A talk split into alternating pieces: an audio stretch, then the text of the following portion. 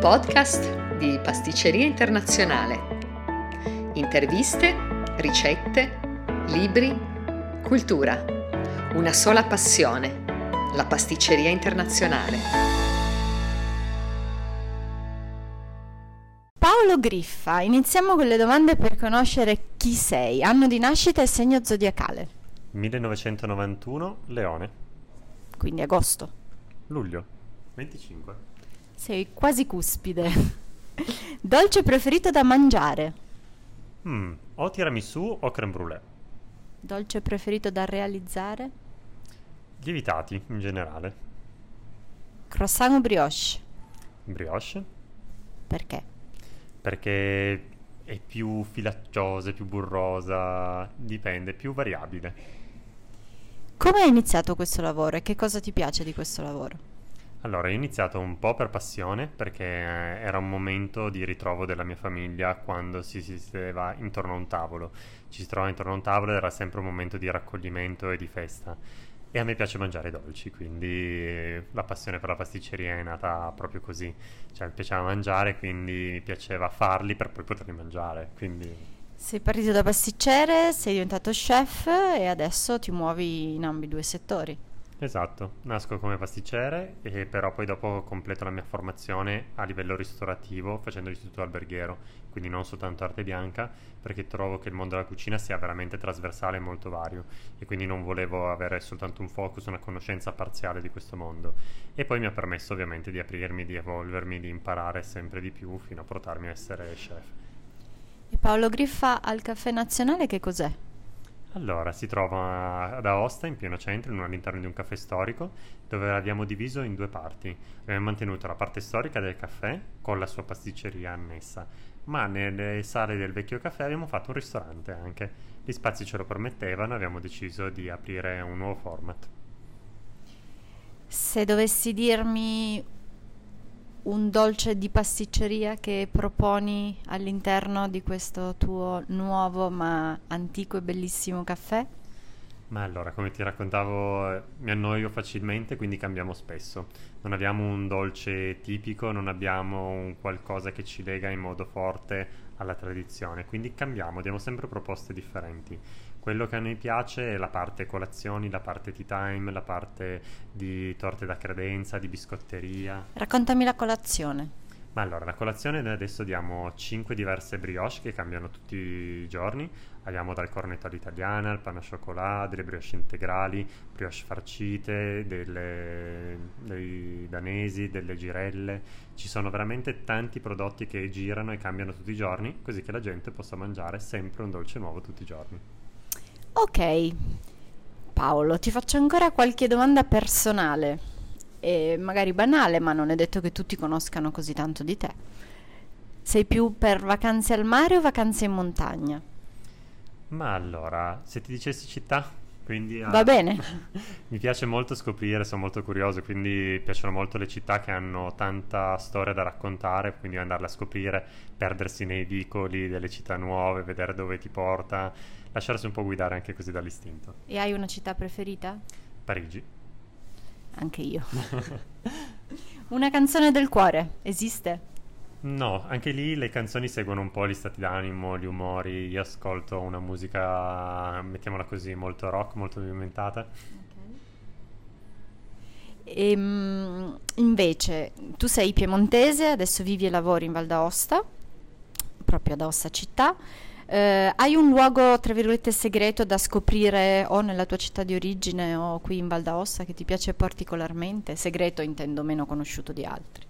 Guarda, che l'ho scoperto non tanto tempo fa, ma sarà massimo due anni fa, e lo Grambeau a Jovensan, che si può raggiungere soltanto in estate. Mi hanno portato per caso in questo alpeggio dove c'era questa signora che faceva da mangiare, non prende il telefono, quindi quando vai lì sparisci nel nulla ed è un posto veramente magico e particolare. Si sta benissimo in mezzo alla natura, sei isolato, ma è molto bello. Ogni tanto per una pausa di relax ci sta a scappare là. Sembra che comunque la Val d'Aosta ti sia entrata nel cuore. Sì, devo dire che ci abbiamo messo del tempo per scoprirla, per apprezzarla, anche perché non è così scontata. È una, è una, regione dove non si conosce tutto e subito, come può essere il Piemonte, che è ricchissimo di qualunque cosa, siamo veramente super fortunati ad essere piemontesi. La Val d'Aosta invece è un po' più da scoprire. Passiamo alle domande un po' più tecniche. Hai una frase mantra, diciamo, che ti ha aiutato nei tuoi anni, che ti piace ripetere o che ti piace per il tuo modo di essere nella vita? Ma che a tutto c'è una soluzione, perché comunque quando ci si impegna e ci si focalizza ci deve essere una soluzione, ci deve essere un modo per farlo meglio, farlo più velocemente. Quindi non arrendersi al primo impatto, ma trovare la soluzione. La tua ricetta della crema pasticcera perfetta. Allora, da buon piemontese con tantissimi tuorli, alla vaniglia ma con un pizzico di limone e con latte intero assolutamente e con un mix di amidi per non far sentire il gusto della farina. Per me però deve essere compatta e dura, deve stare su. Ok. Quali zuccheri ami usare e perché? Allora, a me piace molto il gusto del miele, il profumo del miele che ha perché caratterizza molto i dolci. Se no, anche lo zucchero bianco di canna e di, scusa, di barbabietola è veramente molto valido e un ottimo aiuto, anche perché a livello tecnico ci aiuta tanto a ottenere dei risultati precisi e perfetti, mentre spesso il miele ha delle variabili. Come ami glassare i tuoi dolci? Ma allora, i miei dolci li preferisco al naturale, perché spesso sono già perfetti così. Mi sembra una risposta politicamente corretta e, e molto sincera. Eh, la grammatura delle tue monoporzioni? Una nostra monoporzione pesa mediamente dai 50 ai 70 grammi, dipende sempre se è a base frutta, se è a base cioccolato, se è molto leggera o come è composta. Eh, quali sono invece gli attrezzi per te imprescindibili in un laboratorio? Le pinzette, io non tocco quasi mai nulla con le mani, veramente uso soprattutto nelle decorazioni, nelle finiture, e le palette, sempre per spostare le cose. Di... mi viene male usare le mani direttamente, a meno che non stiamo parlando di un impasto, dove le mani devono entrare a far parte dell'impasto perché lo percepisci, lo senti, lo tocchi, se no tutti gli altri passaggi viene sempre fatto con pinzette e paletta e li porto sempre in tasca. Ah, ok, me le sta facendo vedere, voi non potete saperlo, ma le sto vedendo. Senti, la tecnologia invece che ti ha migliorato la vita, qual è stata? Ma allora, diverse. Comunque tutte le tecnologie, se utilizzate nel modo corretto, aiutano l'uomo, non devono sostituirlo assolutamente. Una cosa fondamentale è state sicuro tutti i termometri sempre più precisi e le bilance che devono essere sempre più precise, che ti permettono veramente di avere uno standard altissimo. Quali sono i cinque ingredienti che adori?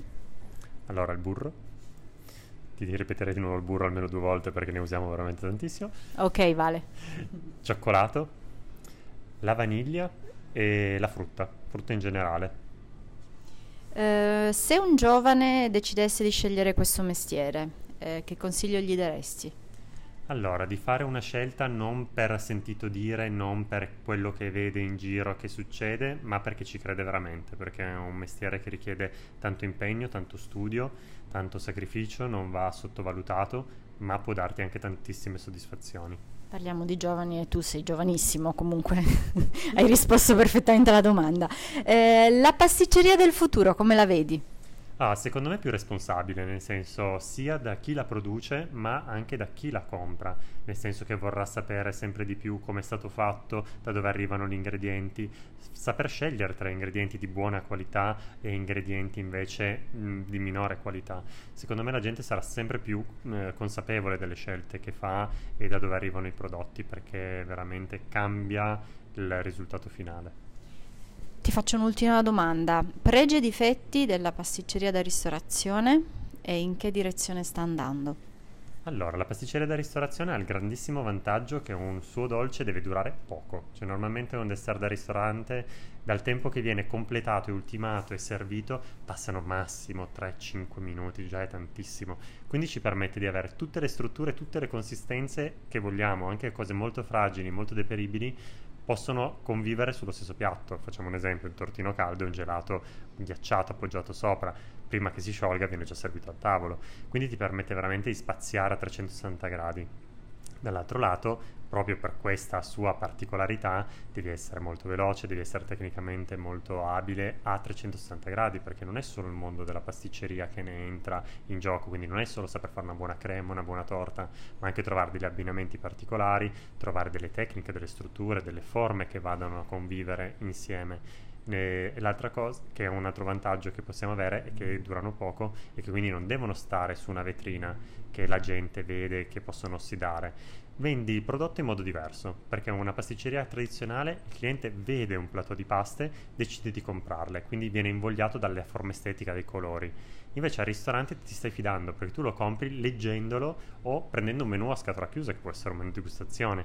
Quindi ti stai fidando ciecamente del pasticcere perché tu non sai che cosa ti arriverà. Sì, hai letto che si chiama tortino, così, così, cos'ha, ma non sai mai cosa ti arriva fino alla fine. Quindi ci sono diversi pregi e diversi svantaggi al contempo. E la direzione futura qual è? Ma la direzione futura è che sia sempre più equilibrato e sempre più coerente con quello che è il menù, con tutte le portate salate che ne vengono e che non è soltanto un dolce, cioè un dessert da ristorazione, non è una fetta di torta, non è una monoporzione che è appoggiata su un piatto, ma un piatto che viene costruito, che ha una, un senso suo di esistere è una conseguenza degli altri piatti mangiati prima, che può essere tutto e può essere nulla, può essere più dolce, può essere meno dolce, puoi avere veramente tantissime contaminazioni nel mondo della cucina perché ci sta con quello stile, con quello spirito che lo chef, che la brigata ha impostato, ma può essere anche qualcosa di completamente diverso e inusuale. Ti ringrazio, preciso come sempre e un gratta in bocca al lupo per eh, il caffè, al Caffè Nazionale di Aosta. Grazie mille a te.